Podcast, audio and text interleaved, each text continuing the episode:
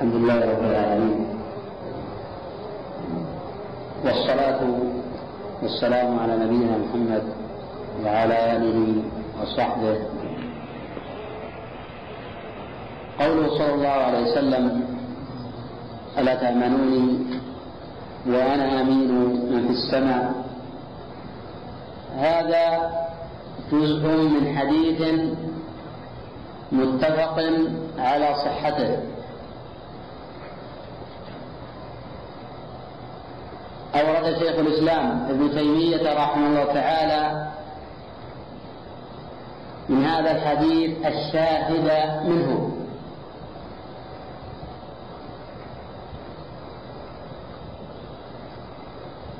والقصد من ذلك إثبات علو الله على خلقه. فإن الله جل وعلا فوق سماواته مستو على عرشه. فقوله ألا أداة استفتاح. ألا أداة استفتاح. تأمنوني الأمانة تتمثل بأمرين. الأمر الأول أداء حق الله على الوجه المطلوب. الأمر الثاني أداء حقوق العباد. في حفظ أماناتهم وصيانة أعراضهم وكف الأذى عنهم.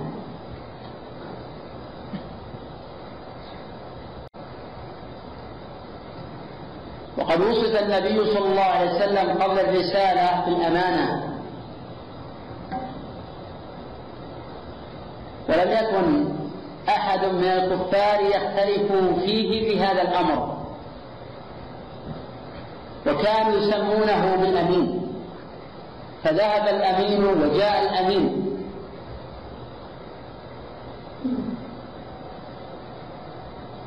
وقد أكد النبي صلى الله عليه وسلم هذا الأمر. وحث الناس على الصدق والأمانة وأداء الحقوق إلى أهلها.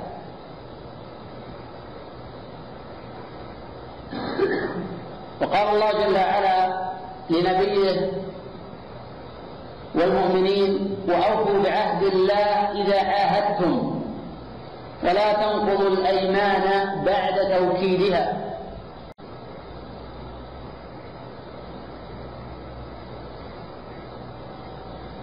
وجعل النبي صلى الله عليه وسلم الخيانة علامة على النفاق.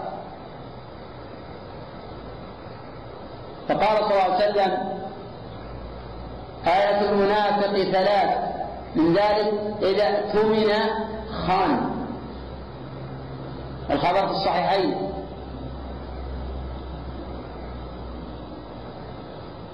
وأثنى النبي صلى الله عليه وسلم على أبي عبيدة بقوله لكل أمة أمين. وأمين هذه الأمة أبو عبيدة ابن الجراح. حديث صحيح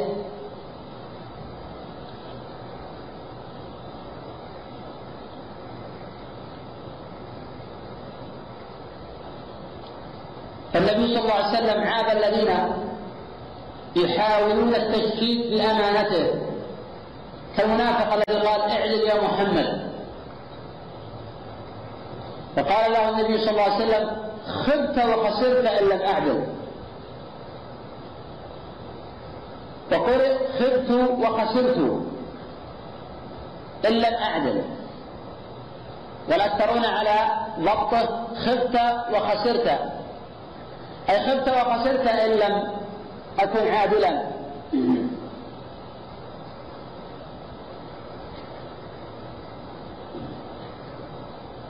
ومن ذلك الآخر الذي قال للنبي صلى الله عليه وسلم أن كان ابن عمتك. حين قضى عليه النبي صلى الله عليه وسلم خونه. قال أن كان ابن عمتك. فأنزل الله في ذلك فلا وربك لا يؤمنون. حتى يحكموك فيما شجر بينهم ثم لا يجدوا في أنفسهم حرجا مما قضيت ويسلموا تسليما.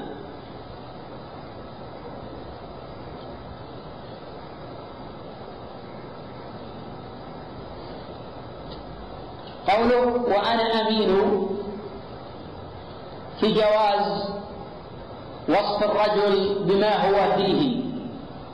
لبيان الحقيقة وواقع الحال. كما صنع نبي الله يوسف. وكما قال النبي صلى الله عليه وسلم أنا سيد ولد آدم.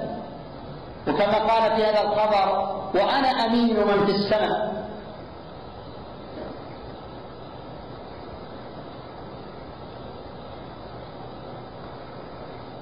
قول من في السماء؟ أي الذي في السماء. وقد أعجز هذا الحديث وأعيا أهل البدع. فلا يقدرون على تحريفه ولا على ليه ولا على صرفه عن ظاهره. كما يفسرون الأحاديث الأخرى بالمجاز أو بغير ذلك. فالنبي صلى الله عليه وسلم أخبر أنه أمين في السماء فلا يقال أنه أمين الملائكة. أو أنه أمين باللفظ دون المعنى أو بغير ذلك. فهذا الخبر من الأحاديث الصحيحة الصريحة في إثبات علو الله على خلقه.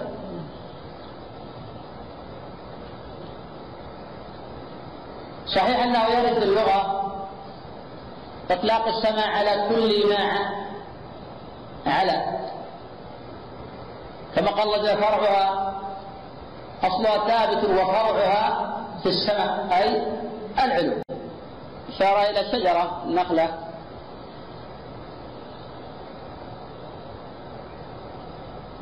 ولكن النبي صلى الله عليه وسلم يخبر أنه أمين أمين لله جل وعلا.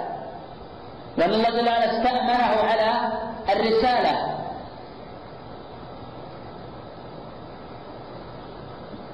قال الله جل وعلا وكذلك أوحينا إليك روحا من أمرنا.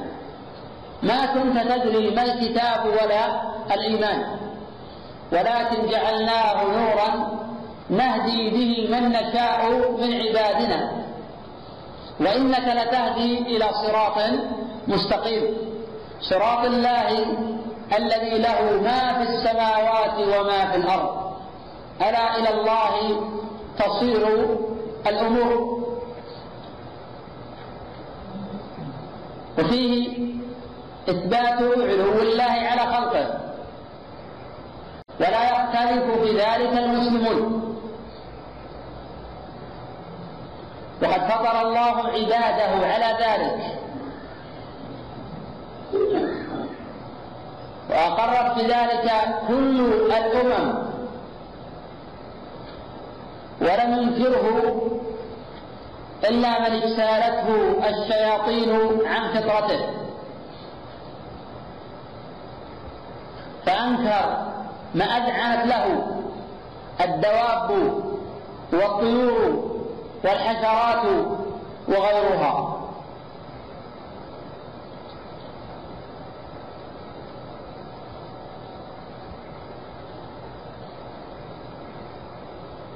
وحين استطرد الإمام ابن القيم رحمه تعالى في اجتماع الجيوش الإسلامية على إثبات علو الله على خلقه بأدلة الوحيين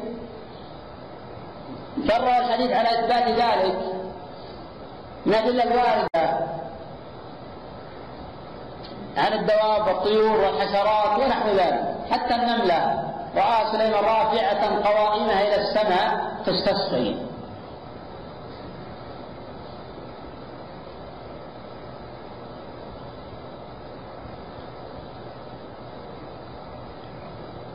وأهل البدع نازعون في إثبات علو الذات وهو المحك بين أهل السنة وأهل الضلال. وقد فطر العبد على أن ربه في السماء وبمجرد أن تلم به ملمة يرفع طرفه إلى السماء. يا ربي يا ربي يا ربي.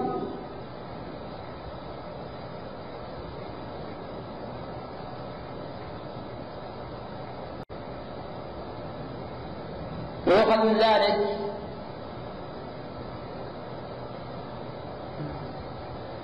توافق. الفطرة والنقل على إثبات العلو ويؤخذ من ذلك إثبات الرسالة للنبي صلى الله عليه وسلم لقوله وأنا أمين من في السماء. ويؤخذ من ذلك إثبات الفعل للعبد. ويؤخذ من ذلك إثبات الوحي. يؤخذ من ذلك عظم أمر عظم أمر الأمانة. قال الله جل وعلا إنا عرضنا الأمانة على السماوات والأرض والجبال فأبين أن يحملناها وأشفقن منها. وحملها الإنسان. إنه كان ظلوما جهولا.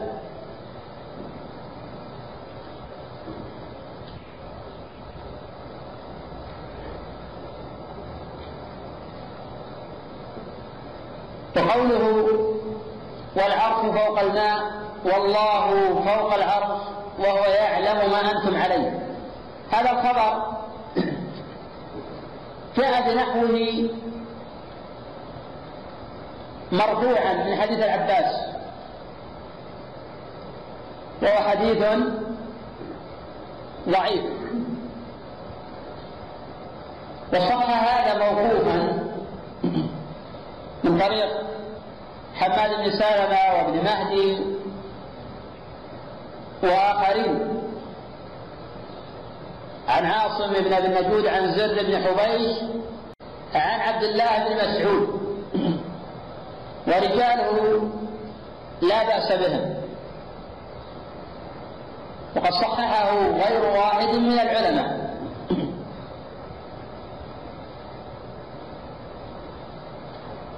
والموقوف له حكم المرفوع.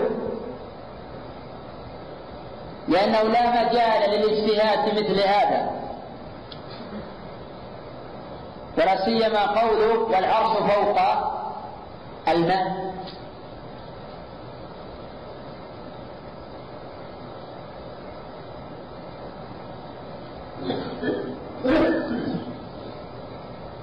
فقوله والعرش فوق الماء في إثبات العلو وفي إثبات العرش وفي إثبات استواء الله على عرشه. قال تعالى الرحمن على العرش استوى. والاستواء يطلق على الاستقرار وعلى العلو وعلى الارتفاع وعلى الصعود. وأشار إلى هذه المعاني ابن القيم رحمه تعالى في دنيته فقال فله عبارات عليها أربع قد فصلت للفارس الطعام فيستقر وقد علا وكذلك ارتفع الذي ما فيه من نكران. وكذاك صعد الذي هو رابع وأبو عبيدة صاحب الشيبان. يختار هذا القول في تفسيره أدرى من الجهمي بالقرآن.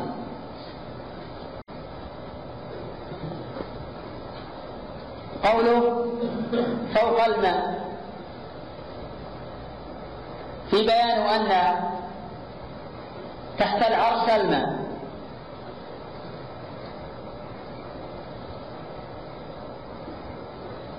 وقد تقدم الحديث على أنه بين كل سماء وسماء خمسمائة عام. وكل سماء محروسة بالملائكة. فجبريل على منزلته وكبير قدره حين صعد بالنبي صلى الله عليه وسلم ليلة الإسراء. لا يدخل سماء ولا يتجاوزها إلا باستئذان. كما في الصحيحين البخاري ومسلم. حين استفتى قيل له من معك؟ قال معي محمد. قيل أرى أرسل إليه؟ قال جبريل نعم. فقالوا مرحبا. ففتح له. فما أتى السماء الثانية صنع به مثل ما صنع في السماء الأولى. قوله والله فوق العرش في إثبات العلو. وأن الله جل وعلا موصوف بذلك. وأنه مستو على عرشه ولا يختلف الأئمة في ذلك فقد فطرهم الله عليه. قال ابن القيم رحمه تعالى في سرد مذاهب الصحابة والتابعين والأئمة المتبوعين في هذا الأمر. حتى وصل إلى قول أبي حنيفة النعمان. وإلى قول أصحابه لأن بعض المنتسبين إلى أبي حنيفة الماتريدية هم هؤلاء في الفقه على مذهب أبي حنيفة ولكن في العقائد على مذهب الجهمية. فهم يقلدون أبا حنيفة في الفقه ويأخذون العقائد عن الماتريدي. قال ابن القيم لبيان أن هذا مذاهب الأئمة لمن أراد الحق. وان العلماء لا يختلفون في هذا الباب. وحين يختلفون فالمرد في ذلك إلى الكتاب وإلى السنة. قال الله جل وعلا اتبعوا ما أنزل إليكم من ربكم ولا تتبعوا من دونه أولياء. وقد قال النبي صلى الله عليه وسلم إنه من يعش منكم. فسيرى اختلافا كثيرا. فعليكم بسنتي وسنة الخلفاء الراشدين المهديين من بعدي. تمسكوا بها وعضوا. وعضوا عليها بالنواجذ. فإن كل محدثة بدعة. وكل بدعة ضلالة. حديث جيد رواه الأربعة وغيرهم ومن جميل كلام سفيان قال إن استطعت ألا تحك رأسك الذي أتى فافعل. فهؤلاء والعياذ لا يعتقدون إلا بما يقول الأشعري أو الماتريدي قال ابن القيم وكذلك النعمان قال وبعده يعقوب والألفاظ للنعمان من لم يقر بعرشه سبحانه فوق السماء وفوق كل مكان ويقر بأن الله فوق العرش لا تخفى عليه هواجس الأذهان. فهو الذي لا شك في تكفيره لله درك من إمام زمان.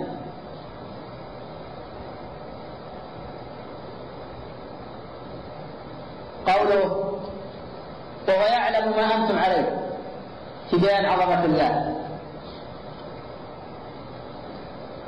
وفي إثبات صفة العلم لله جل وعلا وأنه يعلم ما كان وما يكون وما لو كان كيف يكون. لا يخفى عليه شيء في الأرض ولا في السماء. مهما دق ومهما صغر ولو كان في قعر البحار العوامق فإن الله يعلمه. ويعلم ما في جوفه.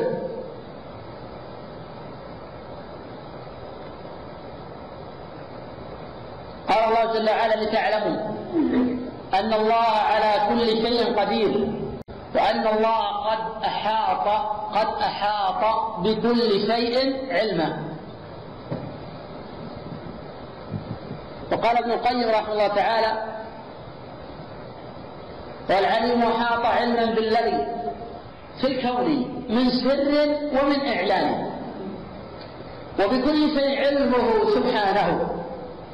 فهو العليم وليس ذا نسيان. ويرى دبيب النمل على الصفات السوداء في ظلمة الليل. ويسمع دبيبها ولا عليه شيء. قال الله جل وعلا يحسبون أنا لا نسمع سرهم ونجواهم بلى ورسلنا لديهم يكتبون. وهذا يبعث على التقوى والإيمان والبعد عن الغيبة والنميمة والسخرية من الآخرين. فإن الله جل وعلا مطلع على ذلك. ولا يخفى عليه شيء. وإذا كان الإنسان لا يتجاسر أن يغتاب أحدا أو ينم به بحضرته بحضرة المغتاب فإن الله جل وعلا يسمعه ويراه ويبصره ويشاهده فيجب الحياء من الله ومراقبته. وهذه حقيقة الإحسان. أن تعلم أن الله معك حيثما كنت. أن تعبد الله كأنك تراه. فإن لم تكن تراه فإنه يراك. ومن جميل كلام بعض السلف لا تجعل الله أهون الناظرين إليك. أي والمطلعين عليك.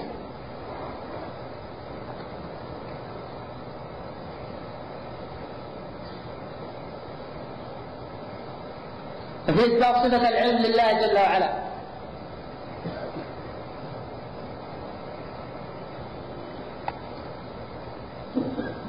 قوله حديث حسن. رواه أبو داود وغيره تقدم أن الصواب وقفه على ابن مسعود.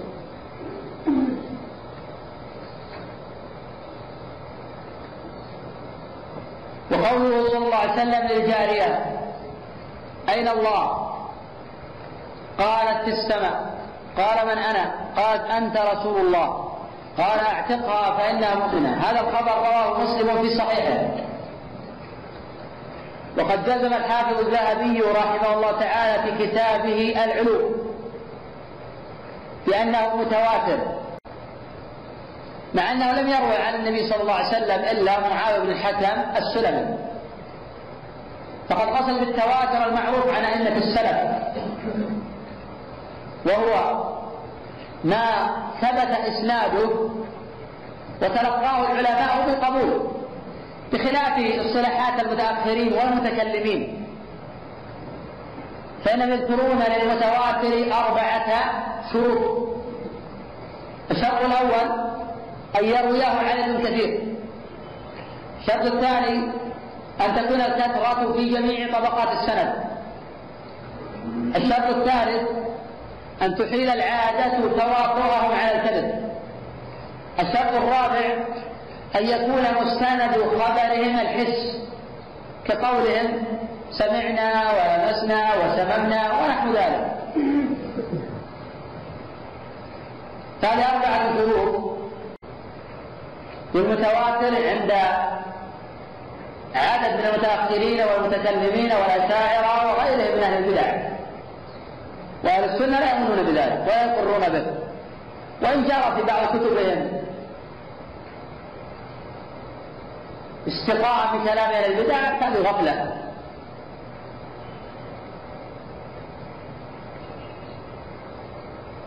وإذا استخدم الإمام أحمد وغيره بين متواتر وما ثبت إسناده إلى رسول الله صلى الله عليه وسلم وتلقاه العلماء بالقبول وحديث الجارية تلقاه العلماء بالقبول وقابلوه بالتسليم. وليس له أي علة.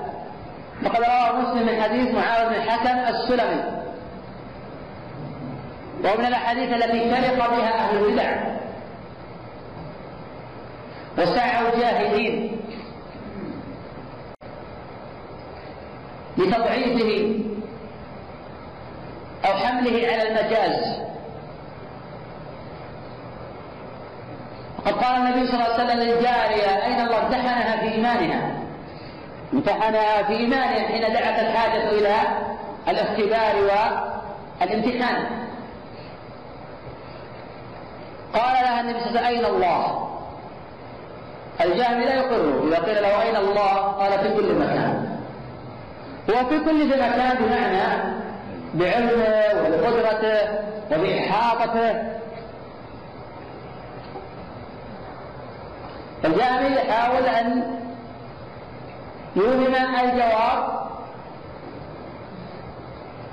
وأن لا يقر بذلك.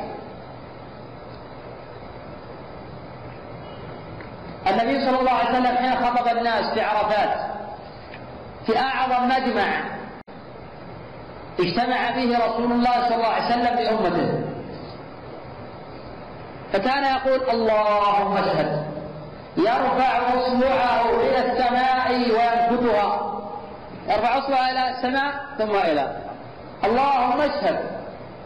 يشير إلى ربه وانه في العلو والجامية يمتنعون من الإشارة إلى الله جل وعلا بالأصبع. يقول هذا يوهم التحديد. تعالى الله عن قولهم علوا كبيرا. وهذا أثر من آثار سوء التلقي عند أهل البدع.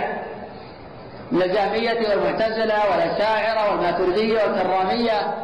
وأتبع هؤلاء من أهل الضلال الذين تغيرت فطرهم وانتكست أفهامهم.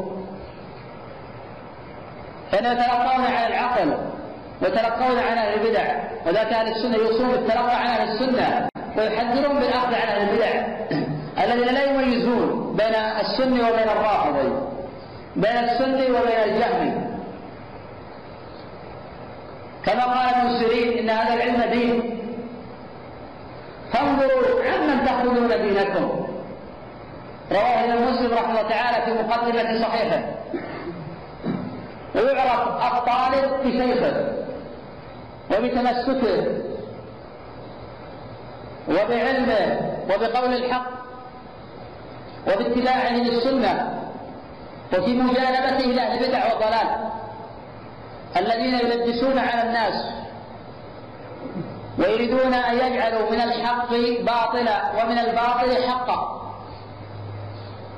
وقد حذر منهم النبي صلى الله عليه وسلم وقال لعائشه إذا رأيت الذين يتبعون ما تشابه من تحذريهم فأولئك الذين سمى الله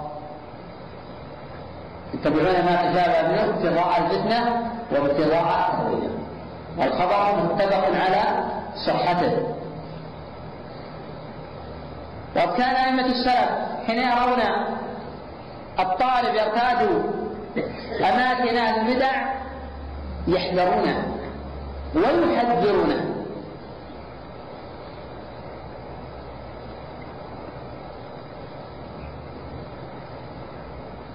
وكانوا يقولون الذين يجالسون البدع يتلقون عنهم هؤلاء يريدون الجمع بين الحق وبين الباطل.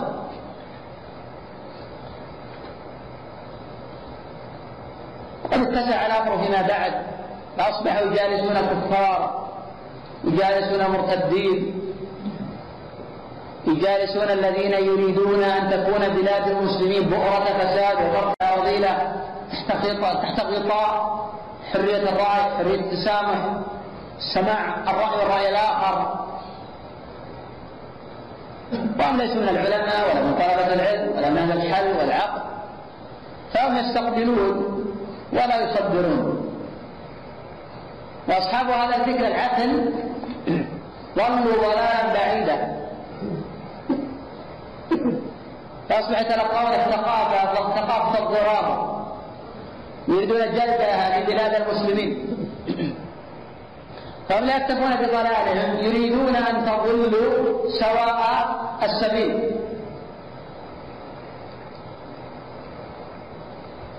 فالآن يأتون بالكفر بمسمى حرية الأديان. يأتون بالبدع والضلالات بمسمى حرية الرأي.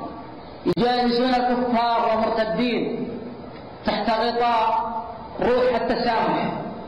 يحاربون الجهاد والمجاهدين تحت مسمى حرب التطرف والعنف والإرهاب. وهم أهل الإرهاب وحماته ولكنه إرهاب من وجه آخر إرهاب منظم الصحافة والإعلام وغير ذلك.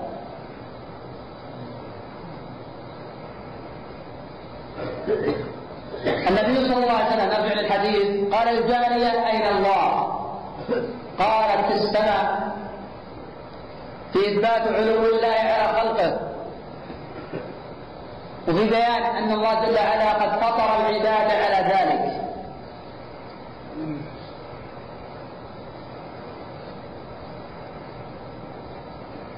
وفي جواز امتحان الناس في عقائدهم حين تدعو الحاجة لذلك.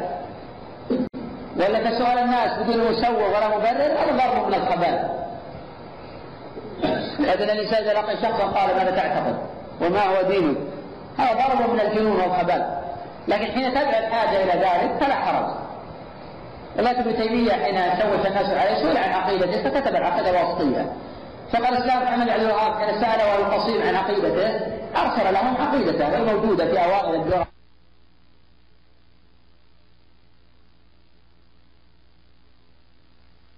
والإمام كذلك الطحاوي العقيدة الطحاوية ابن تيمية العقيدة الوسطية وغير ذلك من الكتب المؤلفة في هذا الباب. ثم قال النبي صلى الله عليه وسلم للجارية من أنا؟ قالت أنت رسول الله. فالأول من شهادة لا إله إلا الله. والثاني من شهادة أن محمدا رسول الله. فمن أقر بهذا دون ذلك فليس بمؤمن. قال صلى الله عليه وسلم أمرت أن أقاتل الناس حتى يشهدوا أن لا إله إلا الله وأني رسول الله. وفي تفسير قول الله جل وعلا ورفعنا لك ذكرك. لا يذكر الله إلا ومعه رسول محمد صلى الله عليه وسلم. قال الله عليه وسلم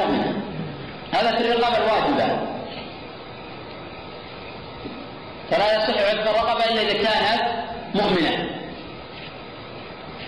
فمن قتل نفسا خطأ فلا يصح أن يعتق نفسا كافرة لا يكفر ذلك إلا يعتق نفسا مؤمنة ذكرا أو أنثى.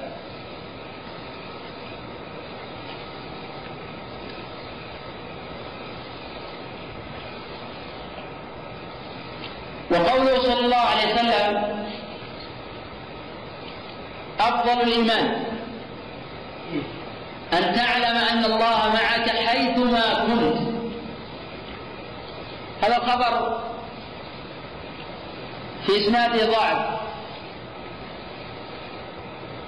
فقد جاء رواية عن محمد الخزاعي وهو سيء الحفظ وقد أعرض عنه الشيخان عمدا. وقال عنه النسائي رحمه الله كثر تفرد عن الأئمة المعروفين فصار إلى حد من لا يحتج بخبره. وقال عنه أبو داود ويحبون حديثا ليس لها أصل.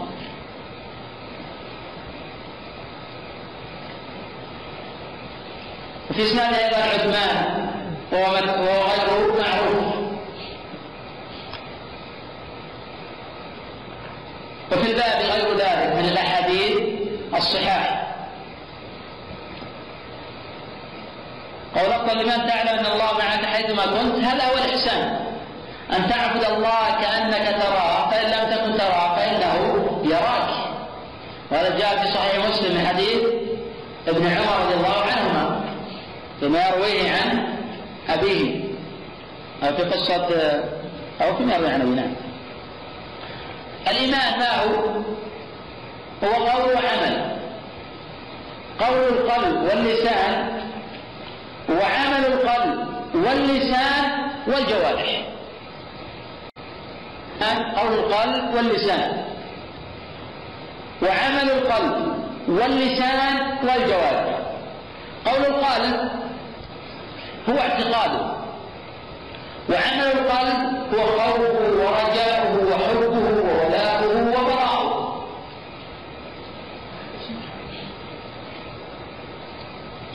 قولوا أن تعلم أن الله معك حيثما كنت. لأن من علم أن الله معه حيثما كان بصدق وإخلاص زاد إيمانه وصقل قلبه وابتعد عن كل ما يسخط الله. لأن ما من عبد يحصل إلا لضعف إيمانه بالغيب والدليل على هذا أنه لا يتجاسر يزني بحضرة أبيه. أو صديقة. لكن حين يأمر قد والله يراه ويشاهده ويبصره هذا دليل على ضعف إيمانه بالغيب. فأفضل لمن تعلم الله معك حيثما كنت. فيبعث هذا على الورع والخشية والتقوى. قال الله جل وعلا فإياي فارهبون. لا ترهبون المخلوق. فإن المخلوق لن يغني عنك من الله شيئا. اتق الله حيثما كنت. قل آمنت بالله ثم استقم. إذا سألت فاسأل الله وإذا استعنت فاستعن بالله. واعلم أن الأمة لو اجتمعوا على ينفعوك بشيء. لن ينفعوك إلا بشيء قد كتب الله لك. ولو اجتمعوا على يضروك لن يضروك إلا بشيء قد كتب الله عليك. رفعت الأقلام وجفت الصحف.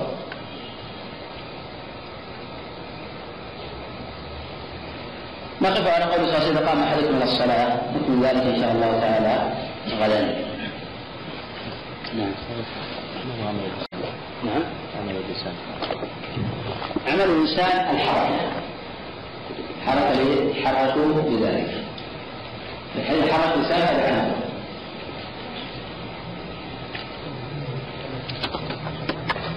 قوله جل وعلا تزكوا أنفسكم. إذا كان على وجه المدح والترفع على الآخرين والثناء. ليس على وجه البيان والتعريف ونحو ذلك. الإنسان مدح نفسه بما هو فيها لبيان حقيقته وواقعه. ليس للتعالي ولا للترفع على الآخرين. فلا حرج ذلك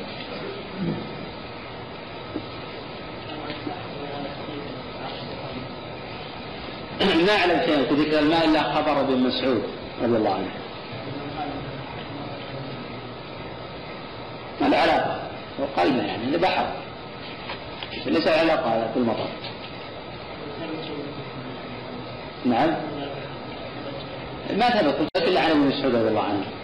أما مسألة نزول المطر فلا علاقه له بهذا نزول المطر آه، تارة ينزل من السحاب فتنزل من السماء. لأن الله قال أنتم أنزلتموه من المزن. أم نحن منزلون هذا رأي ابن تيمية رحمه تعالى وابن القيم وجماعة من العلماء يقول تبقى من البحر ثم يتكون سحابة ثم يمطر فهم لا يمكن أن يكون النزول من الله جل وعلا لا يستلزم كل شيء من الله جل وعلا.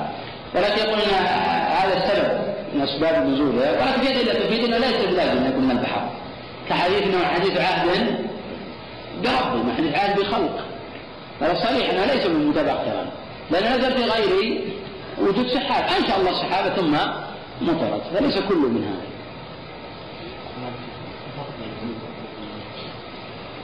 نعم في فرق بين العلو والفوقية. الفوقية تحتمل فوقية القدر. فوقية الشرف. فوقية الذات أما العلو إذا قيل علو الله على خلقه فهو في الغالب لا ينصرف إلا إلى علو آه الذات. ولكن تارة نعم ترد هذا بمعنى هذا فلا بد من التوضيح. لأن ما دام هناك فيصل أن هناك فيصل في المسألة بين أهل السنة والبدع في علو الذات لابد أن نركز على هذا آه الجانب. علو الذات طبعا يقول علو الذات طبعا آه، بأسماء وصفات بلا شك.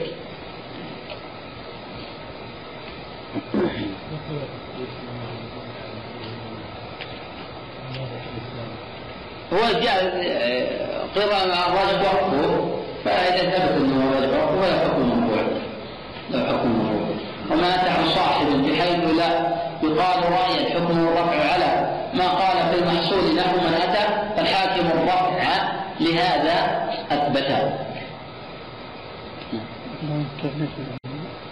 العرش فوق الماء وأن الفردوس سقف العرش كيف لا تنافي قد يكون آه، هذا فوق هذا.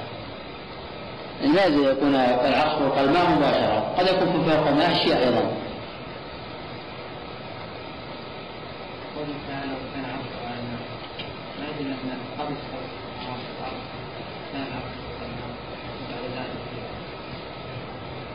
وما جاء في نص كما قلت لها قبل قليل إلا هذا الأثر. أثر رجل مسعود وهو موقوف واسناده صحيح. وأما قول صلى الله عليه وسلم كان عرشه على الماء فهذا في صحيح مسلم. وهذا قبل خلق آه، السماوات والأرض.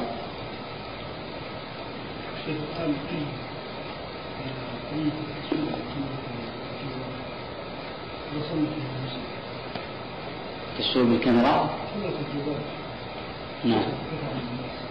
الله أعلم نعم. حتى في كل أسف إن توجد توجد بعض الجوالات التي تكون فيها تصاوير في بعض الجيوب المنتسبين أو المتمسكين ولا هذا الغرض هذه تبقى مصورة فلا يجوز اتخاذها إلا لضرورة ضرورة. لا أصلا. أصلا فيها التحريم.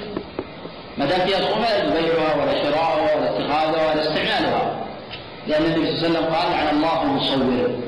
رواه البخاري في صحيح. وناس تتخذ مصور اولادها واطفالها وزوجته ويحفظ فيها وغير ذلك كله غلط. لا يجوز. يجب تحطيمها وتصويرها يجب وعظ وزجر الذين يبيعون ذلك ويشترون بهذه الأمور ويتخذون ذلك. أما كانوا يصلون في هذه الأمور كما هذا أعظم جرما. هذا أعظم لأن بدون مصور بدون مبرر لا تكون الصلاة صحيحة. لكن لا شك أن صلى وفي جيبه شيء حرام ينقص ثواب الصلاة ويفوت عليه صلاته لا يستطيع أن يخشع وفي جيبه حرام ونحن ذلك.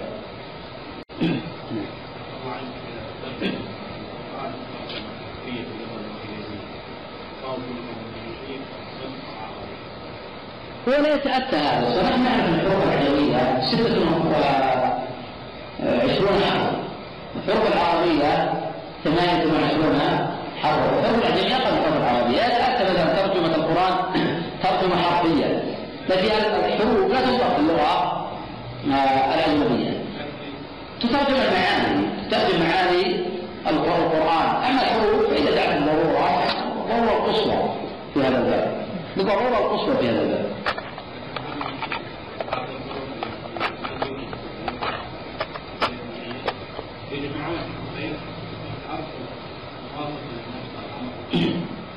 ما يتأثر في ألفاظ ما يستطيعون لكن عموما قلت لك يعني للضروره قصه وحاجه لبعض يعني ما أدت الرسالة أو ما أدى المعنى المطلوب من تفسير القرآن بالمعنى الرسالة مرجوه من دعوة اليهود والنصارى فقد يلجا إلى هذا ما لم يشبه التحرير شرط تشرف عليه لجنه متمثله بعلماء الصادقين وغير ذلك من الفاطميين ويكون عده اعضاء بشروط معتبره طبعا في مجمعات المختصه بهذا يشترون في على سعي هذا الجانب. نعم.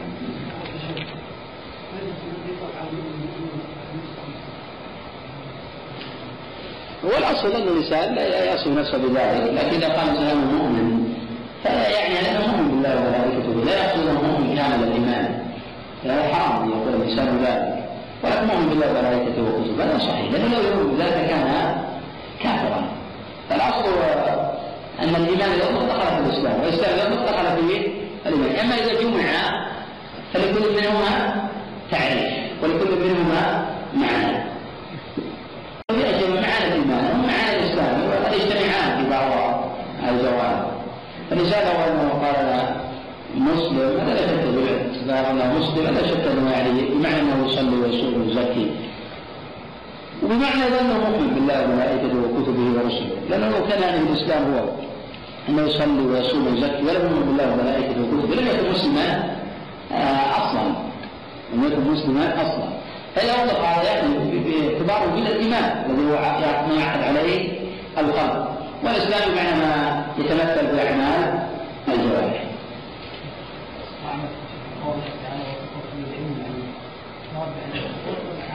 نعم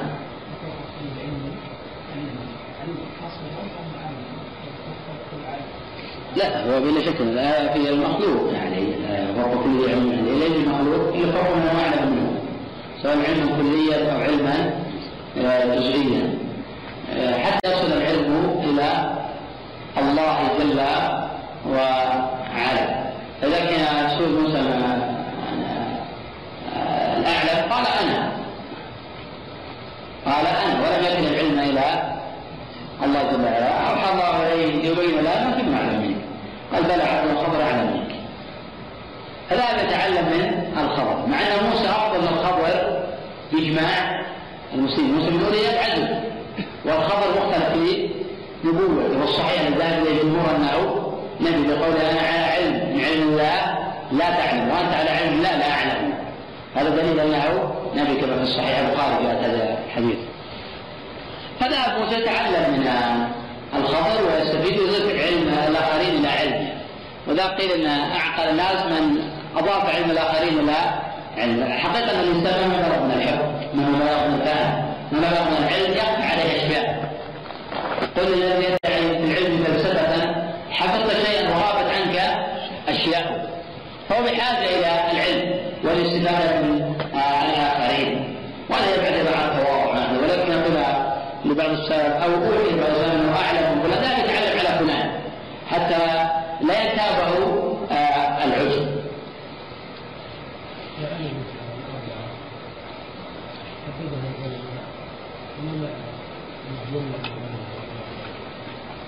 أعيد السؤال ارفع صوتك. نعم. العلماء علماء السنة أخذوها من الأمور اللغوية أو من معاني الكتاب والسنة فحصر أمور الاستواء هذه الأربعة أخذ من أدلة الكتاب وأدلة السنة وما تقتضيها اللغة العربية ولذلك ما في شيء من هذه المعاني يخالف لا كتابا ولا سنة ولا لغة هي موجودة في الكتاب والسنة واللغة. حديث النبي صلى الله عليه وسلم قبل شبه قبل دفاع تفسير الشيخ هل يفسر بأنه لعن الله الإنسان عشان يمشي ويرجع على ظاهر نعم اثبات الهرولة نعم نثبت الهرولة صفة ومن معاني الهرولة آه كناية عن سرعة آه الثواب لكن أمر الحديث على ظاهره ونثبت ذلك لله كما نص عليه الإمام آه أبو إسماعيل الأنصاري الهرولة في كتابه الاربعين. كان العرش كيف العرش كيف كيف هو افضل اصل تعريف العرش. لازم يكون عرش الرب هكذا نعرف إن عرش الرب تحمله الملائكة اذا عرف العرش مستقل تعريف لغوي هو السرير ذو قرار هو السرير ذو قرار هذا التعريف اللغوي.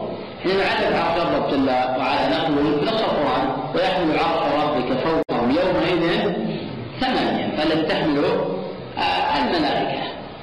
ولذلك قال صلى الله عليه وسلم إن يحدث عن ملك من ملائكة الله ما دام تحمل إلى العاتق مسيرة 500 عام. هذا واحد ملك واحد. والولي يحدث عن ملك من ملائكة الله ما بين تحمل إلى عاتق مسيرة 500 عام. هذا ما يشبه العاتق فكيف بقية بدنه وجسمه وخلقه هذا قال الله جل وعلا وسع كرسيه السماوات والأرض. قال ابن عباس الكرسي موضع القدمين. الله تعالى في سرد الأحاديث الدالة على أسماء الله وصفاته وإثبات معية الله تعالى لخلقه وانها لا تنافي علوه فوق عرشه. فقوله صلى الله عليه وسلم إذا إذا ظرف لما يستقبل من الزمن. قام أحدكم إلى الصلاة. فريضة أو نافلة. فلا يبصقن ألا ناهية. والأصل في النهي أن يكون للتحريم. والبساط هو التفي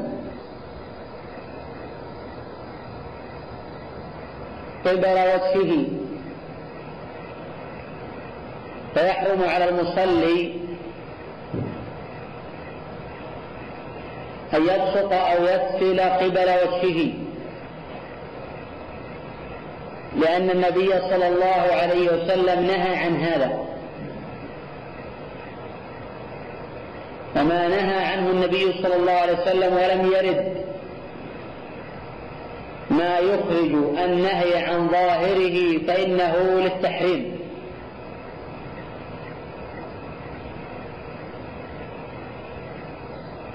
قوله ولا عن يمينه أي ويحرم البساط عن اليمين.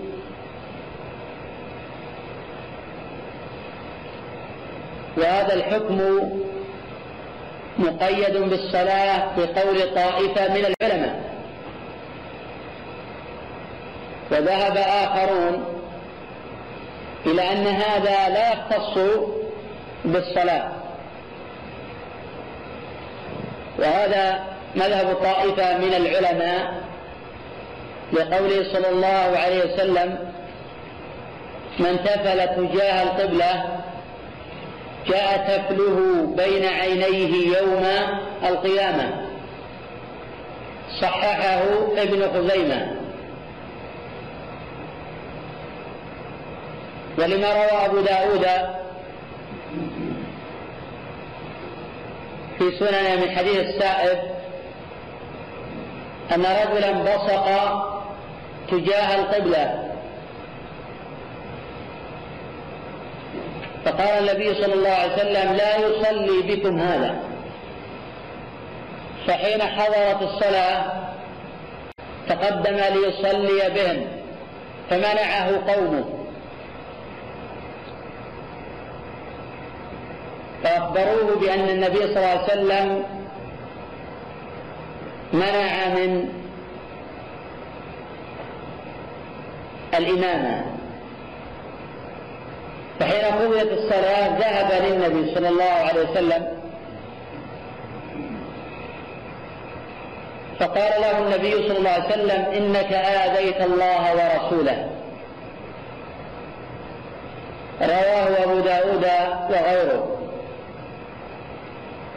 فهذا والذي قبله يفيدان منع البصاق تجاه القبلة في صلاة أو في غيرها. وهذا أحوط وأبرأ للذمة. فإن الأورع الذي يخرج من خلافهم ولو ضعيفا فاستبني. قوله فإن الله قبل وجهه. فإن الله قبل وجهه.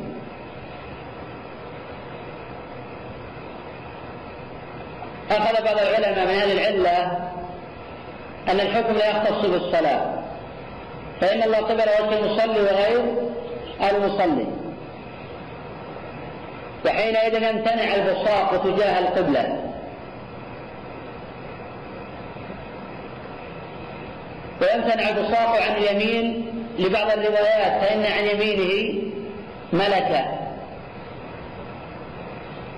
قوله ولكن عن يساره. أخذ بعض العلماء هذا الحديث جواز البساط في المسجد. لأن إذا قام يصلي قد يكون في المسجد فأذن له أن يبصق عن اليسار. وهذا حين كانت المساجد من تراب يبصق ويدفنها. وذهب أكثر العلماء إلى تحريم هذا في المسجد أو في أماكن المسلمين العامة. لأن هذا يقدرها وحين يفتح هذا المجال لا يكاد يجد المصلي موضعا يصلي فيه من كثرة البساط وهذا تنويت للمسجد. ولذا قال صلى الله عليه وسلم البصاق في المسجد خطيئة. البصاق في المسجد خطيئة وكفارتها دفنها. وهذا في الصحيحين وقوله صلى الله عليه وسلم إذا قال علمت على مساوي أمتي النخامة في المسجد لم تدفن فيجب تنزيه المساجد عن البصاق والنخامة والتفلي ونحو ذلك مما يقدر سواء كانت المساجد مفروشة أو ترابية ويجب حمايتها وصيانتها والعناية بنظافتها وتهيئتها للمصلين ولكن يشرع عند الفقهاء تطيبها وتبخيرها والعناية بها. ونعيم مجمل سمي بذلك لأنه كان يجمر مسجد رسول الله صلى الله عليه وسلم.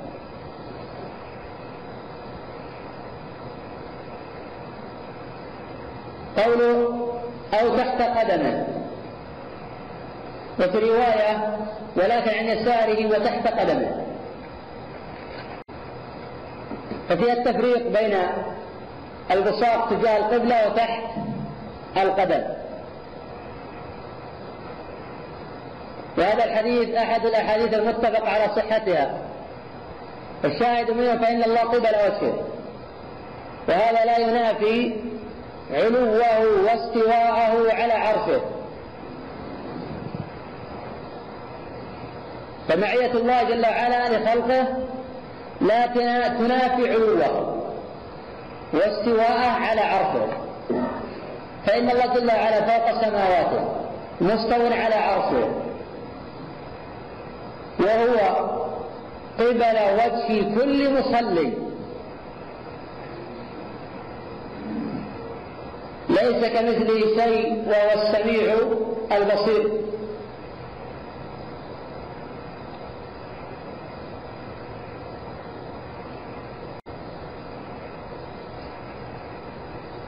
وقوله صلى الله عليه وسلم اللهم رب السماوات السبع اللهم مجمع الدعاء. فمن قال اللهم فكأنه قال اللهم يسألك بأسمائك الحسنى وصفاتك العلى.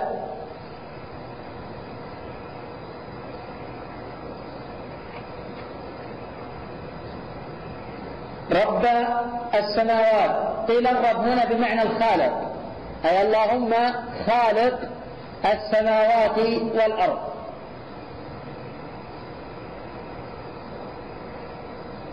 وقيل الرب هنا بمعنى المالك. وقيل الرب هنا بمعنى المالك. أي اللهم مالك السماوات والأرض.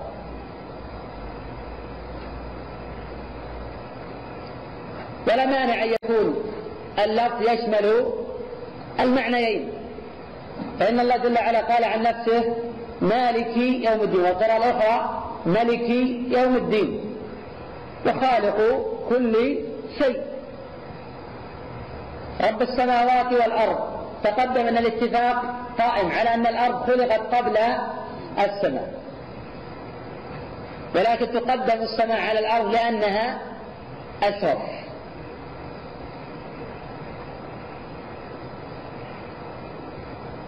قول السماوات السبع.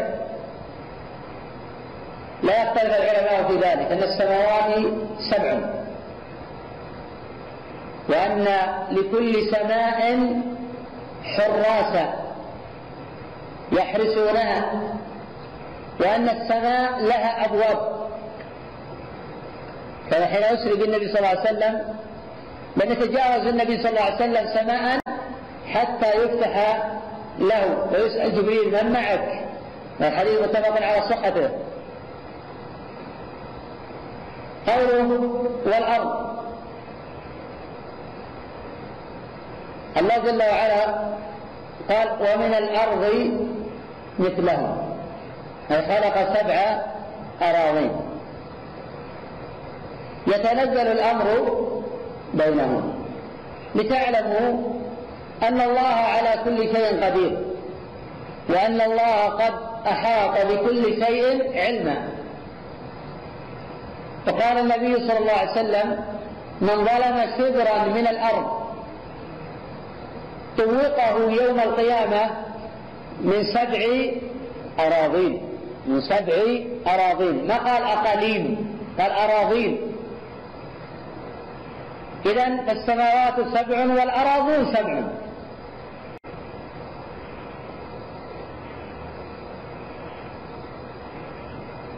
قوله ورب العرش العظيم. وصف العرش بالعظمة. فهذا دليل على عظم خلقه وكبير حجمه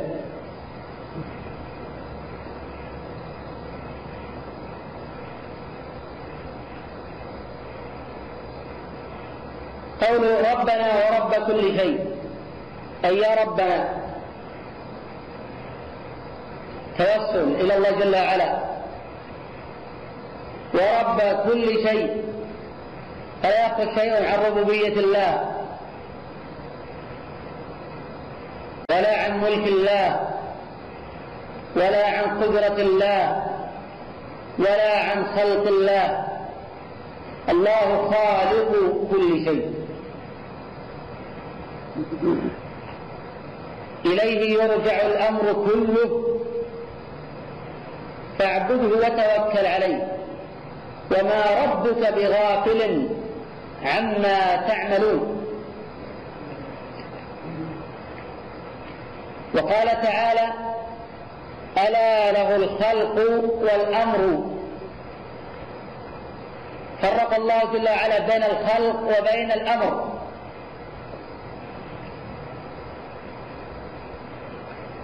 وهذا من أقوى الأدلة عند السنة.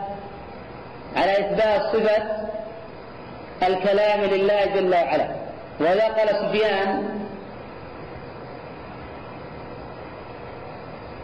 من قال إن كلام الله مخلوق فإنه كافر لأنه جمع بين ما فرق الله. قال الله ألا له الخلق والأمر. الله يقول له الخلق والأمر وهذا يقول أن الخلق والأمر واحد. قال تعالى عن أمره إنما أمره إذا أراد شيئا أن يقول ما قال أن يخلق أن يقول في إثبات صفة القول لله جل وعلا. أن يقول له كن فيكون.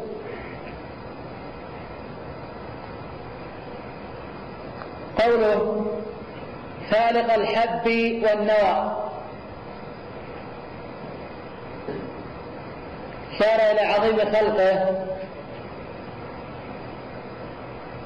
وعلمه بكل شيء. وأنه لا يخرج شيء عن علمه. صغر أو عظم بقى أو جل.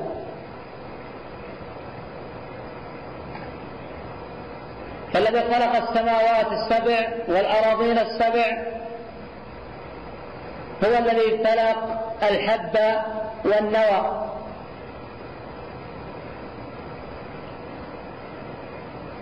فحصلت منه الزروع والثمار. مما يأكل الناس والأنعام.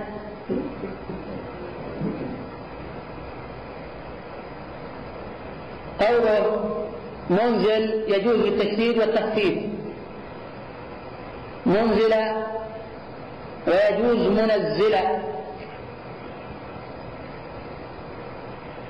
وقد فرق بينهما بعض العلماء فقال منزل أي دفعة واحدة ومنزل على وجه التفريق.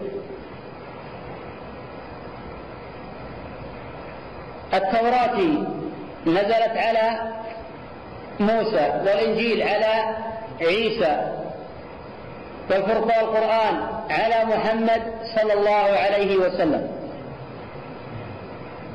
فهذه الكتب المنزلة كلام الله. لا يختلف العلماء في ذلك. وأهل السنة والجماعة يثبتون ذلك. وأن الله جل وعلا يتكلم متى شاء إذا شاء. لا يعجزه شيء ولا يؤوده شيء. وصفة الكلام من صفات الكمال لله جل وعلا. وهو صفة ذاتية من وجه صفة فعلية من وجه آخر.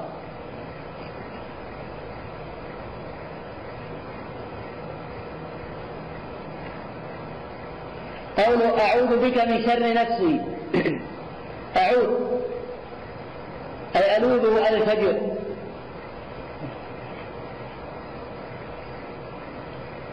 من شر نفسي. لأن النفس مجبولة على وجود الشر فيها. ولا ملجأ ولا منجأ من الله إلا إليه.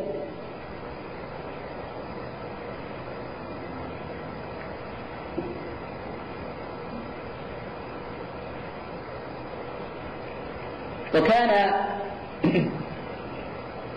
من دعاء النبي صلى الله عليه وسلم اللهم آت نفسي تقواها وزكها أنت خير من زكاها أنت وليها ومولاها رواه مسلم. وكان من دعائه صلى الله عليه وسلم اللهم نسألك الهدى والتقى والعفاف والغنى رواه مسلم. وكان صلى الله عليه وسلم يقول إن الحمد لله نحمده ونستعين ونستغفره ونعوذ بالله من شرور أنفسنا.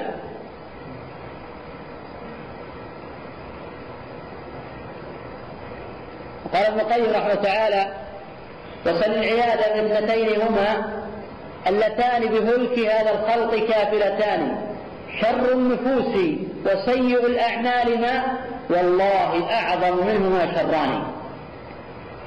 ولقد أتى هذا التعوذ منهما في خطبة المبعوث بالقرآن لو كان يدري العبد أن مصابه في هذه الدنيا هما الشران جعل التعوذ منهما إذا حتى تراه داخل الأكفان فلا يوجد من العباد خبث لا كفر ولا فسوق ولا ضلال ولا حسد ولا بغي ولا إعجاب إلا بسوء أنفسهم. فهم بحاجة إلى إصلاح بواطنهم. وفي ذلك شغل عن عيوب الآخرين.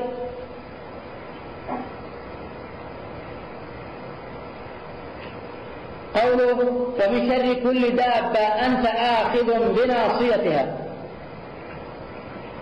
دابة أي ما يدب على الأرض من الآدميين وغيرهم.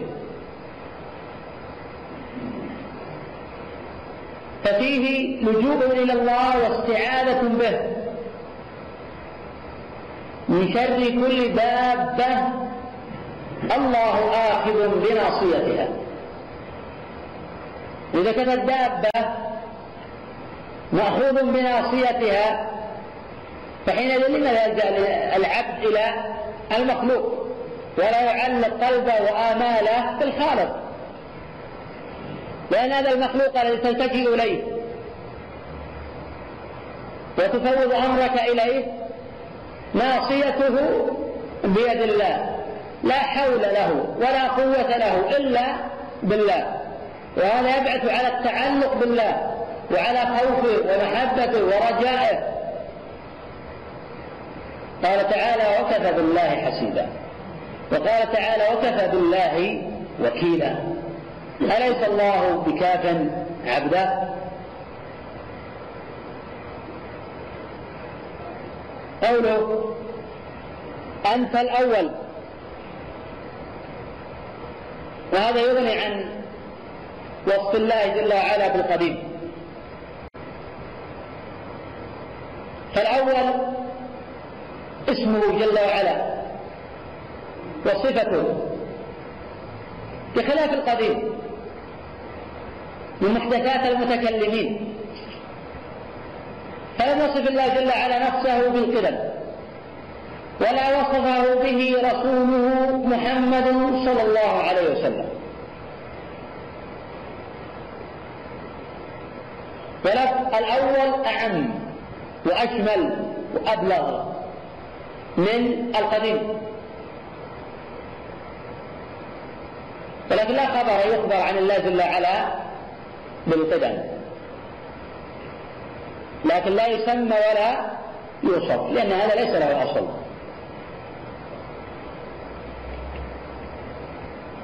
وأما قول صلى الله عليه وسلم وسلطانه القديم فهذا وصف للسلطان.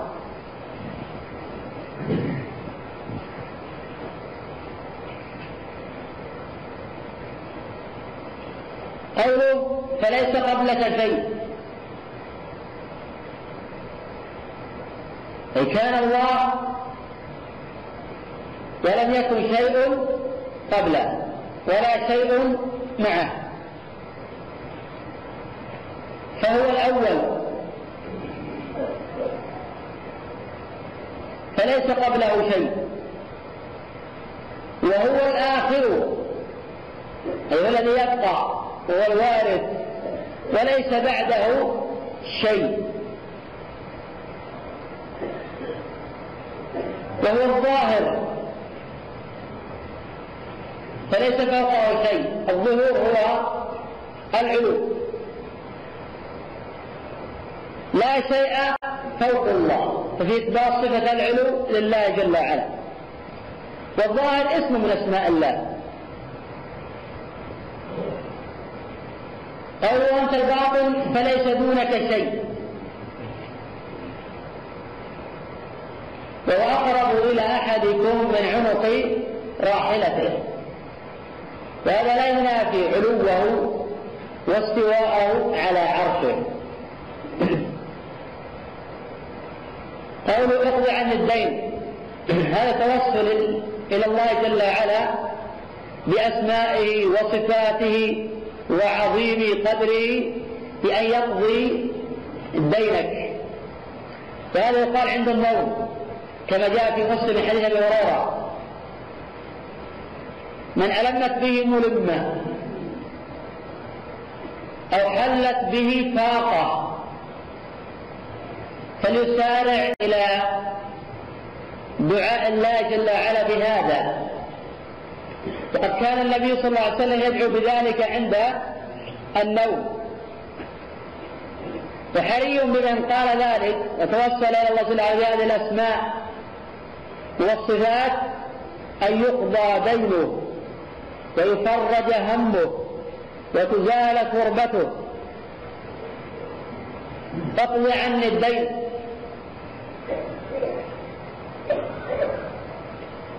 وأغنني من الفقر. ففي عظيم أمر الدين. ولذلك قال صلى الله عليه وسلم يغفر للشهيد كل شيء إلا الدين. رواه مسلم. وكان النبي صلى الله عليه وسلم يستعيذ بالله كثيرا من الدين. وغلبته. ولم يكن السلف يحثون على الدين أو يرغبون فيه بل كانوا ينهون عنه إلا ما دعت الحاجة إليه.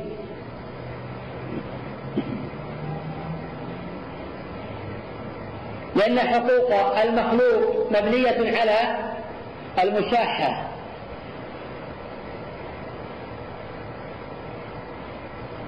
ولذلك قال صلى الله عليه وسلم نفس المؤمن معلقة بدينه حتى يقضى عنه. حديث جيد. وغير ذلك من الأدلة الدالة على عظيم أمر الدين وضرورة المسارعة في قضائه ووفائه ورد الحقوق إلى أهلها. وفي الحديث على اليد ما أخذت حتى تؤديه. رواه أبو داود وغيره.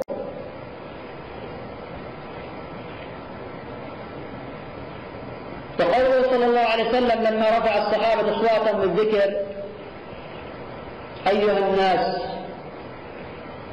اربعوا أي ارفقوا بأنفسكم.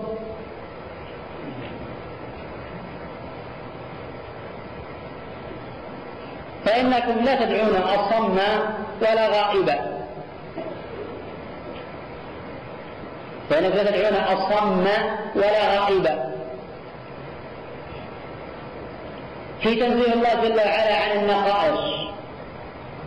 ووصفه بصفات الكمال ونعوت الجلال.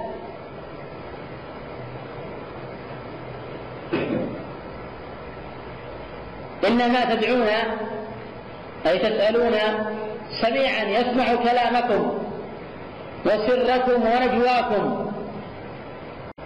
بصيرا يبصر أماكنكم. أينما كنتم؟ يرى الذرة في ظلمة الليل على صفات سوداء ويعلم ما تكنه صدوركم وما تعلنون. لا يخفى عليه خافية في الأرض ولا في السماء. وهو السميع العليم. أحاط علمه بكل شيء. ولا يغيب عن نظره شيء. أم يحسبون أنا لا نسمع سرهم ونجواهم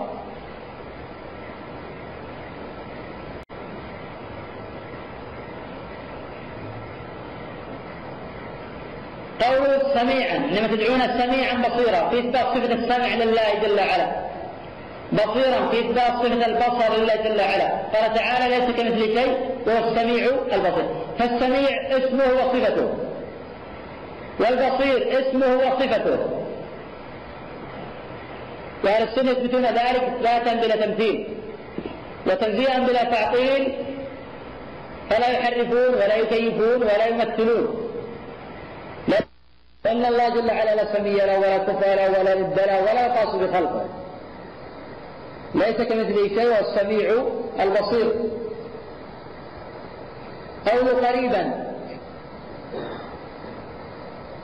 من قربه أنه أقرب إلى أحدكم من عنق راحلته. الأمر أعظم ولكن هذا للتقريب للأفهام.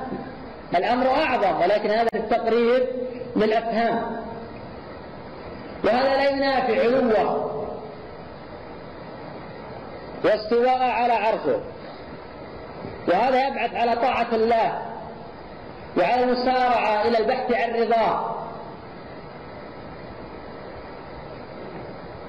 فطائفة من البشر يخشون المخلوق ما لا يخشون الخالق. ويطيعون المخلوق ما لا يطيعون الخالق. ويستترون من المخلوق ما لا يستترون من الخالق. ويستخفون من المخلوق ما لا يستخفون من الخالق. ويتقربون إلى المخلوق ما لا يتقربون إلى الخالق. ويحترمون المخلوق ما لا يحترمون الخالق.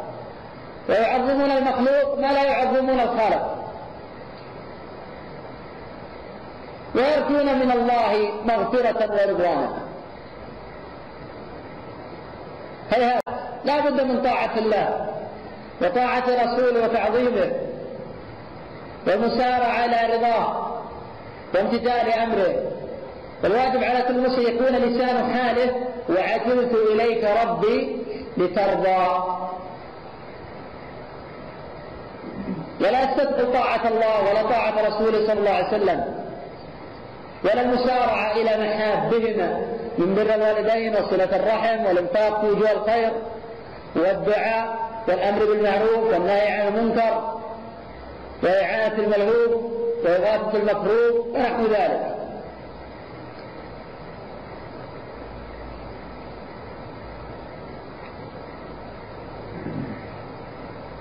من الحديث مشروعية خفض الصوت بالدعاء.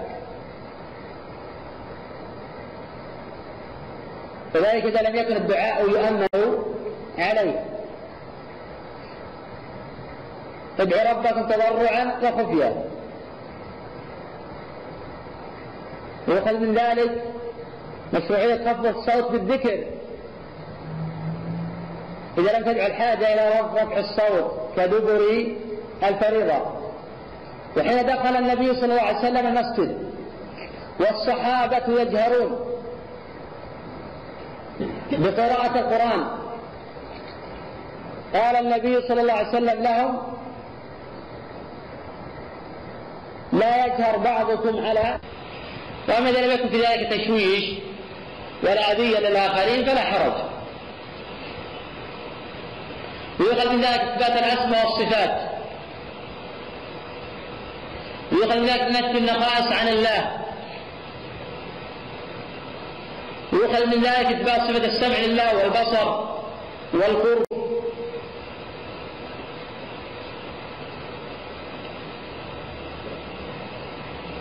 قالت عائشة رضي الله عنها الحمد لله الذي وسع سمعه الأصوات. لقد جاءت المجادلة تجادل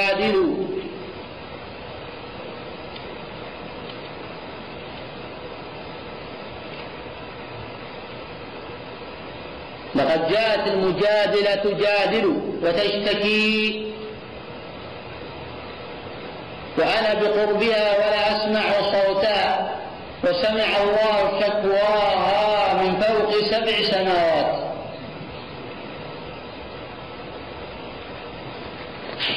قوله إنكم سترون ربكم. إنكم سترون ربكم. السين تفيد الاستقبال. وتفيد تحقق الشيء. ترون ربكم. إثبات رؤية المؤمنين لربهم يوم القيامة في العرصات. يراه المؤمنون دون الكافرين. قال تعالى كلا إنهم عن ربهم يومئذ لمحجوبون. قال الشافعي رحمه الله في تفسير هذه الآية لما حجب أعداءه كان هذا دليلا على أن أولياءه يرونه. وإلا لكان الأعداء وغيرهم في هذا الأمر سواء. قال تعالى فنجعل المجرمين ك أفنجعل المسلمين كالمجرمين. ما لكم كيف تحكمون؟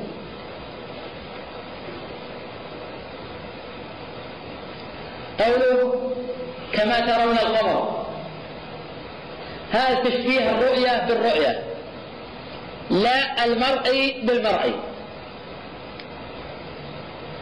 تشبيه الرؤية بالرؤية لا المرء بالمرء. نظير قوله صلى الله عليه وسلم إن أول زمرة يدخلون الجنة وجوههم على وجوه القمر. لا يلزم يكون كل مؤمن على وجه القمر. إنما هو لبيان حقيقة الشيء وبيان جمالهم وصورهم وحقيقتهم ونحو ذلك. قوله كما ترون القمر ليلة البدر. لا تضامون أي لا يلحقكم ضيم في رؤيته. بمعنى لا تزدحمون. كل منكم يرى ربه مخليا به.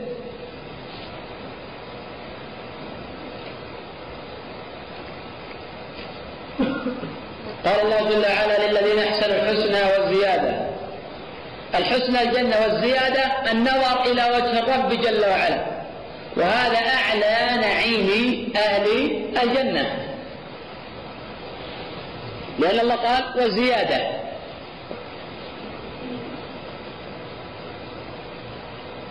أو فإن استطعتم ألا تغلبوا على صلاة قبل طلوع الشمس. وهي صلاة الفجر وصلاة قبل غروبها وهي صلاة العصر فافعلوا. قال صلى الله عليه وسلم من صلى البردين دخل الجنة. متفق على صحته. والبردان هما الفجر والعصر.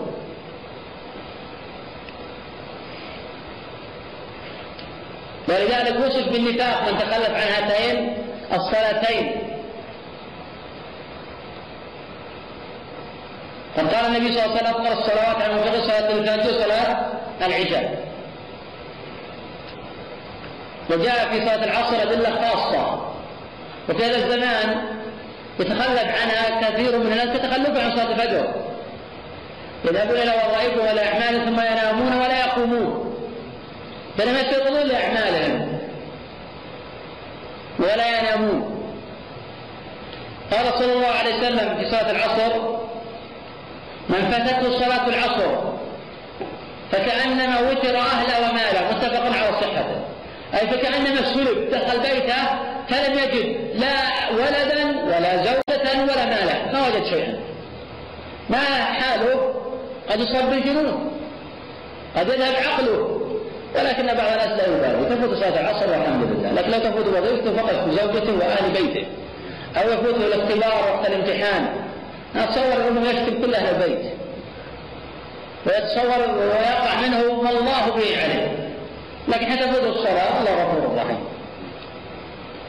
وقال النبي صلى الله عليه وسلم في البخاري من تعنف صلاة العصر من ترك صلاة العصر فقد حبط عمله. رواه البخاري. حبط عمله من ترك صلاة واحدة حبط عمله. فما شأن الذين لا يصلون أبدا؟ ولا يعرفون طريق المساجد.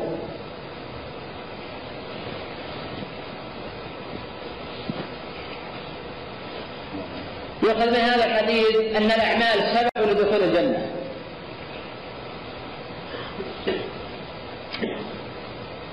يؤخذ من هذا الحديث تخصيص بعض الصلوات بالفضل.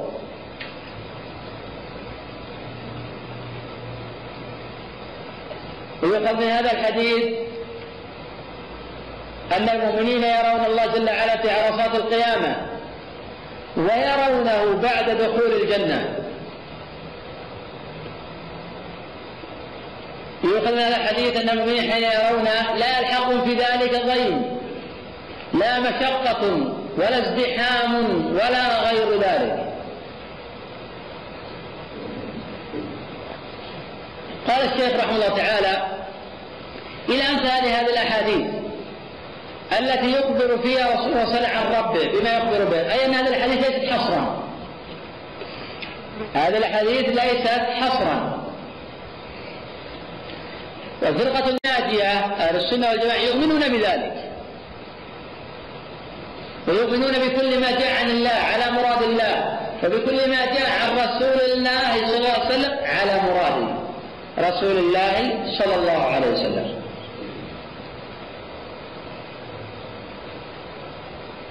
كما يؤمنون بما أخبر الله في كتاب من غير تحريف التحريف هو الميل. ولا تعطيل أي نفي الشيء بدون بديل التحريف قد يكون استبدال كتحريف الأشاعر الرحمن الرحيم وقد إرادة الإنعام. والتعطيل كقول الجهمية إن الله لا يتكلم. من قول العرب جيل عقل أي خال عن الزينة ومن غير تكييف ولا تمثيل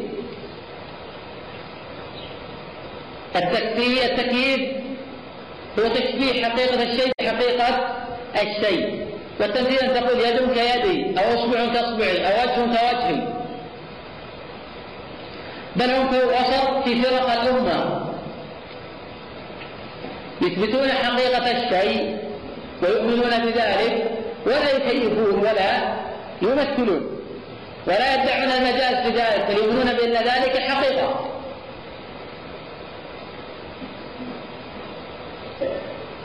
كما أن الأمة هي الوسط في الأمم أهل السنة وسط.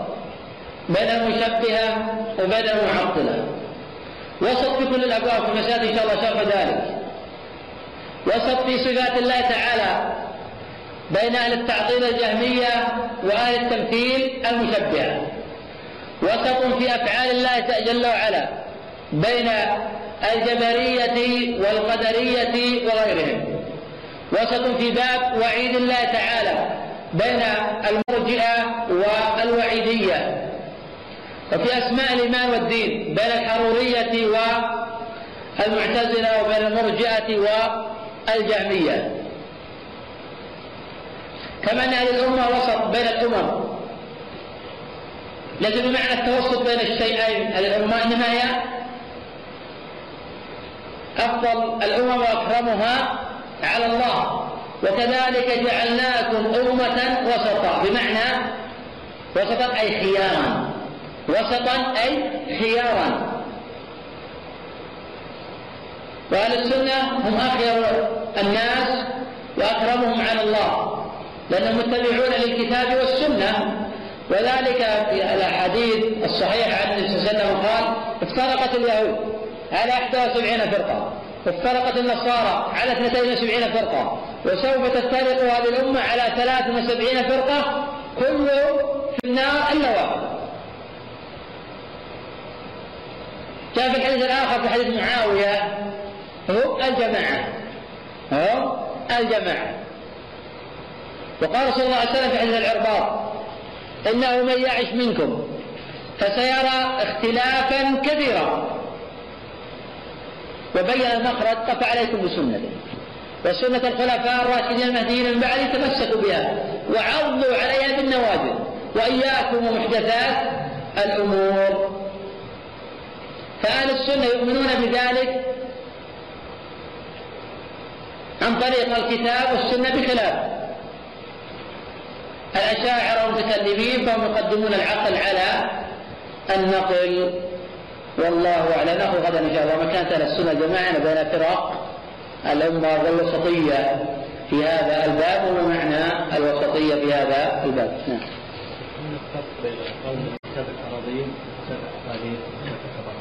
اي نعم. ابن عباس نعم الأخ سؤال جيد يقول هل هناك فرق قال الجغرافيين الآن السبع طبقات اراضي نعم هم يجعلون الطبقة بمعنى قشره فبيجعلون السبع طبقات كلها في أرض واحدة. في أرض هذا ضلال ابن عباس وابن مسعود وجماعة من الصحابة يقولون بين كل أرض وأرض 500 عام. والله قال سبع أراضين ما قال أقاليم ولا قال طبقات ولا قال قشور. الأرض أرض. نعم. مثلا البول الغائب إذا كان في حال وإجازة ومنعوا البصر أجاز البول ماذا؟ البول الغائب إجازة تمام إذا كان في حال ومنعوا البصر جيد آه الأخ يقول آه في جمع غفير من العلماء يجوزون البول والغائط في البنيان إذا كان مستقبلا زي قبله ولماذا يمنعون البصاق؟ آه أولا العلماء ما جوزوا أن تبوت تجاه القبلة جوز أن يكون مكانك تجاه القبلة فرق بين الأمرين واضح؟ كالبصاق الآن أجازوا أن تبصق تحت القدم ولو كنت مستقبلا للقبلة فالذي يقول الآن يقول هو مستقبل القبلة لكن ما بال تجاه القبلة ولا تغور تجاه القبلة. واضح الفرق؟ هذا واضح. إذا النهي عن ليس عن الاتجاه إنما هو عن ذات الفعل أن توجه نحو آه القبلة. نعم. في صلاة العصر آه هي السنة الوسطى يعني هي الراجح كما قال أصحاب المذهب يرون أن صلاة الظهر هي الصلاة الأولى ويقولون أن العصر وسطى يعني خيار هي أفضل الصلوات شيخ الإسلام يرى أن أن الصلاة الأولى هي صلاة الفجر يقول لأن قبلها قبل العصر صلاتين وبعدها صلاتين فأيهم مرجح؟ هو الصواب من مذاهب العلماء أن الصلاة الوسطى هي العصر. أن الصلاة الوسطى هي العصر وهذا موجود في مصحف عائشة. حافظوا على الصلوات والصلاة الوسطى صلاة العصر. هذا في الحقيقة يؤكد هذا القول كما في الصحيحين.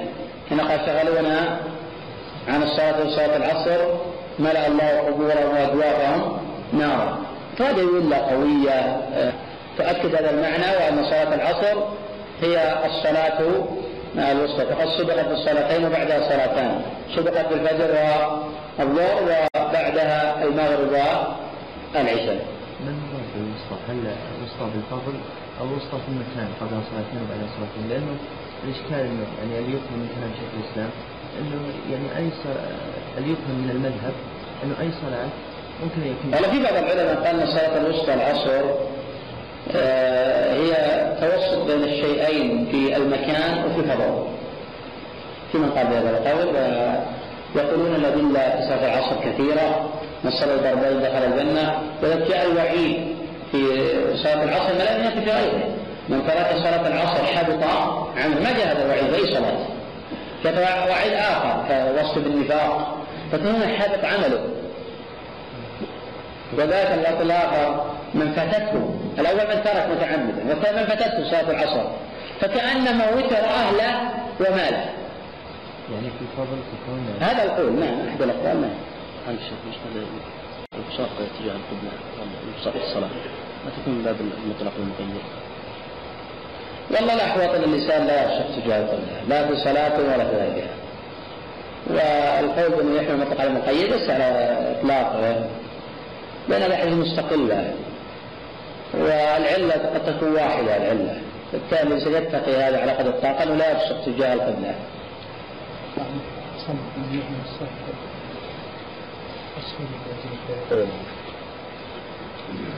سمى. لا لا تنصرف ثالث من عدة مصطلحات؟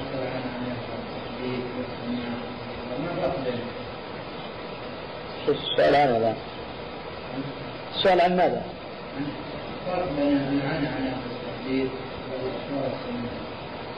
ويختلف التدليس عن العنعنة فالذين يضاعفون الأحاديث مجرد عنعنة مدلس هؤلاء مخطئون وليس له أصل عن السلف والعلماء يفرقون بين التدليس وبين العنعنة. ويقولون فلان دلس ولا يقولون فلان عنعن. والأصل في عنعنة المدلس القبول. الأصل في عنعنة المدلس القبول. ما لم يكن الغالب على حديثه التدليس. إذا كان مدلس يغلب عليه التدليس واشتهر به وعرف به فلا يقبل حديثه حتى يصرح بالسماع. وإذا كان يدلس ولم يكن الغالب عليه التدليس فيقبل حديثه ولو بالعنعنة باتفاق المحدثين.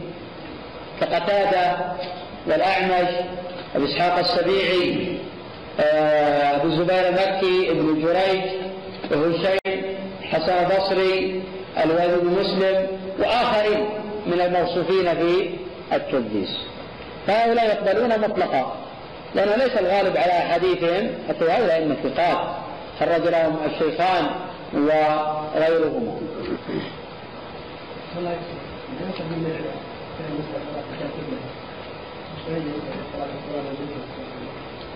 هو العلماء يرى هذا انه يستحب المسلم إذا أراد يقرأ القران يستقبل القبلة. في حديث وأدار قبل انسان ضعيف إن خير المجالس ما استقبل به القبلة لكنه ضعيف.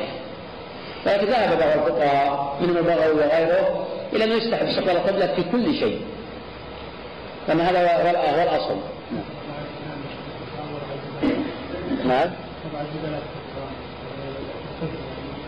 والله مفهوم الزبائن ما توضع في المساجد أصلا. يعني كان يضع الزبائن اللي يبصق في المسجد. لماذا يضع الزبائن؟ إذا كان الانسان عنده مصواك ياخذ كائنه في شماغة إذا خرج يغسلها وينظفها. أما كون يضع الزبائن في المسجد مرام واحد يفتح ويتنخم وهو واقف سوء أدب مع المساجد وأيضا تقدير يعني أمر من يستقبل العبد حين يراه. هذا الناس يحط الزبائن حتى امام المصلين.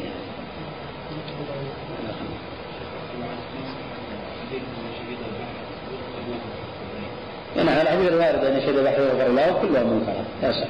لكن ورق في الصحيحين من حديث أبي هريرة.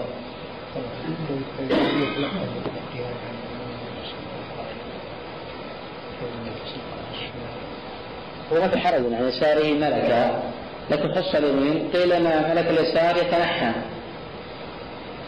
من يريد الوساط يتنحى. هذا من التعليق طبعا ذكره حجر لكن ما في شيء يعني. نعم. حتى ملك هو.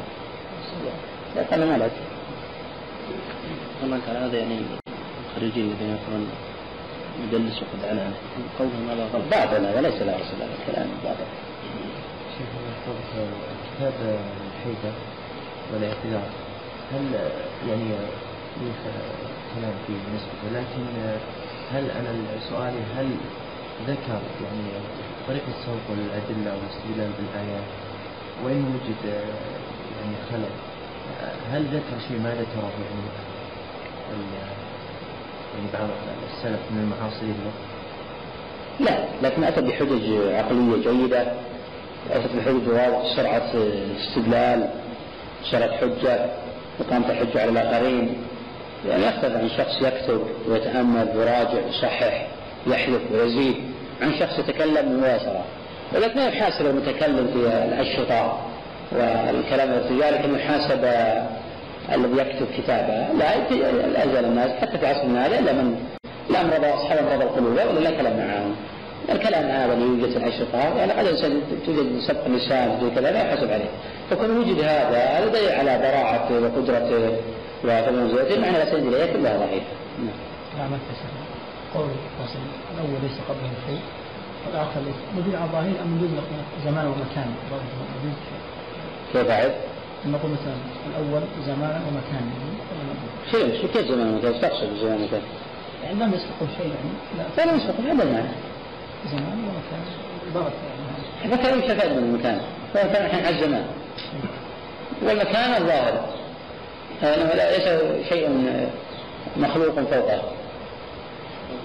الله إليك هل ورد دليل في هذه الفترة الرهبان كما كما في النساء والنساء مثل النساء والولدان عند دخول دار الحرب لا ما جاء شيء عن النبي صلى الله عليه وسلم جاء عن بعض الصحابة النبي صلى الله عليه وسلم الحرب عن قتل النساء والصبيان إذا كانوا مقصودين لذواتهم أما إذا دخل تبعا أو تبيتا كما في حديث صعب بن جثامة في الصحيحين قال هم منهم. المرأة إذا قاتلت تقتل كما في سنن أبي داود. أما النهي عن قتل الرهبان ونحو ذلك هؤلاء وارد عن الصحابة نعم والحديث ذلك مرفوع من ضعيفة لا لا يقتلون. وأما الشيخ الكبير نعم ورد عن النبي صلى الله عليه وسلم أنه آه، لا يقتل إلا المقاتل كما سواء كان صغيرا آه، كبيرا ذكرا أنثى راهبا أو غيره فإن هؤلاء يقتلون. ما دام يقاتل يقتل. شيء شيء الدين وبين ما يتنافى هذا؟ ما يتنافى هذا يعني. ما يتنافى بين إيجاب الجهاد وبين أن الشيء يتطرق فيه الا الدين هذا لبيان عظمه الدين وخطورته وأن الإنسان لابد يؤدي الحقوق إلى أهلها.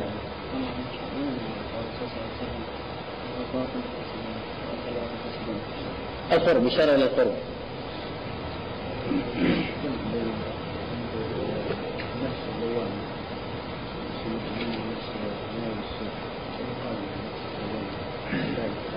النفس اللوامة تكثر لوم نفسها النفس اللوامة التي هي تكثر اللوم تكثر العتاب تكثر التشكي. لا تختلف لا. أي نعم النفس تختلف. النفس لوامة غير لوامة.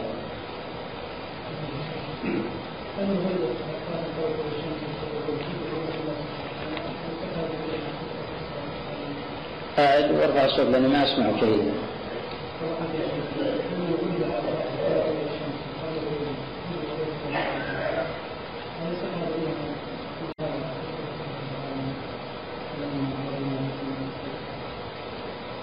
لا بس إشارة إلى طبعا الناس يتفاوتون في الرؤية ليس على آه، باب واحد. الذين يحافظون على الصلاة والمؤمنين هل رؤية يعني تتصور رؤية النبي كرؤية آه، أحد الناس؟ لا. رؤية أبي بكر كعامة الناس؟ لا. كلما زاد إيمان العبد وسطر قلبه ونقى قلبه من الغي والرياء والحسد حفظ لسانه القيل والقال عبد الله حق آه، العبادة وأدى حق الله. وانتهى عما نهى الله عنه وكان في ذلك مخلصا لله رب العالمين. وضحى لدين الله جل وعلا بذل نفسه وماله. هذا يختلف عن شخص يعني وين دخل الجنة قد فرق الرؤيا مراتب الرؤيا الناس يختلفون في الرؤيا. ولكن بلا ريب. أن الذين لا يشهدون صلاة الفجر وصلاة العصر لا يرون الله جل وعلا. لكن إذا دخل الجنة نعم يرونه. لكن لا يكون بمنزلة من دخل الجنة من أول وهلة النعيم يتفاوت. النعيم يتفاوت. بارك الله فيكم.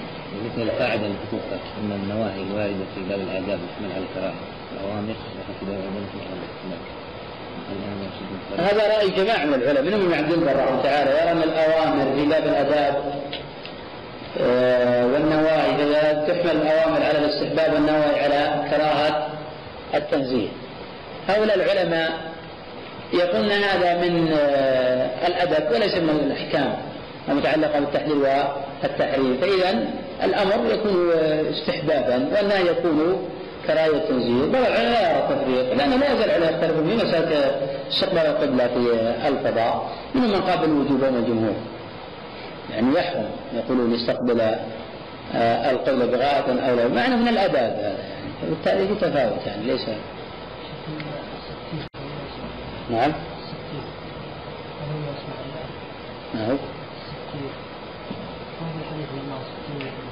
ستير.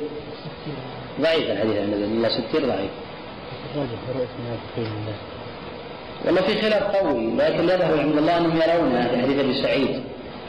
أن الله حجب آه، الكفار وأن المنافقين يرون رؤية تحسر كما ظاهر حديث أبي سعيد الصحيحين. التوسل بالاعمال الصالحة نعم مشروع. التوسل بالاعمال الصالحة مشروع. يكفي هذا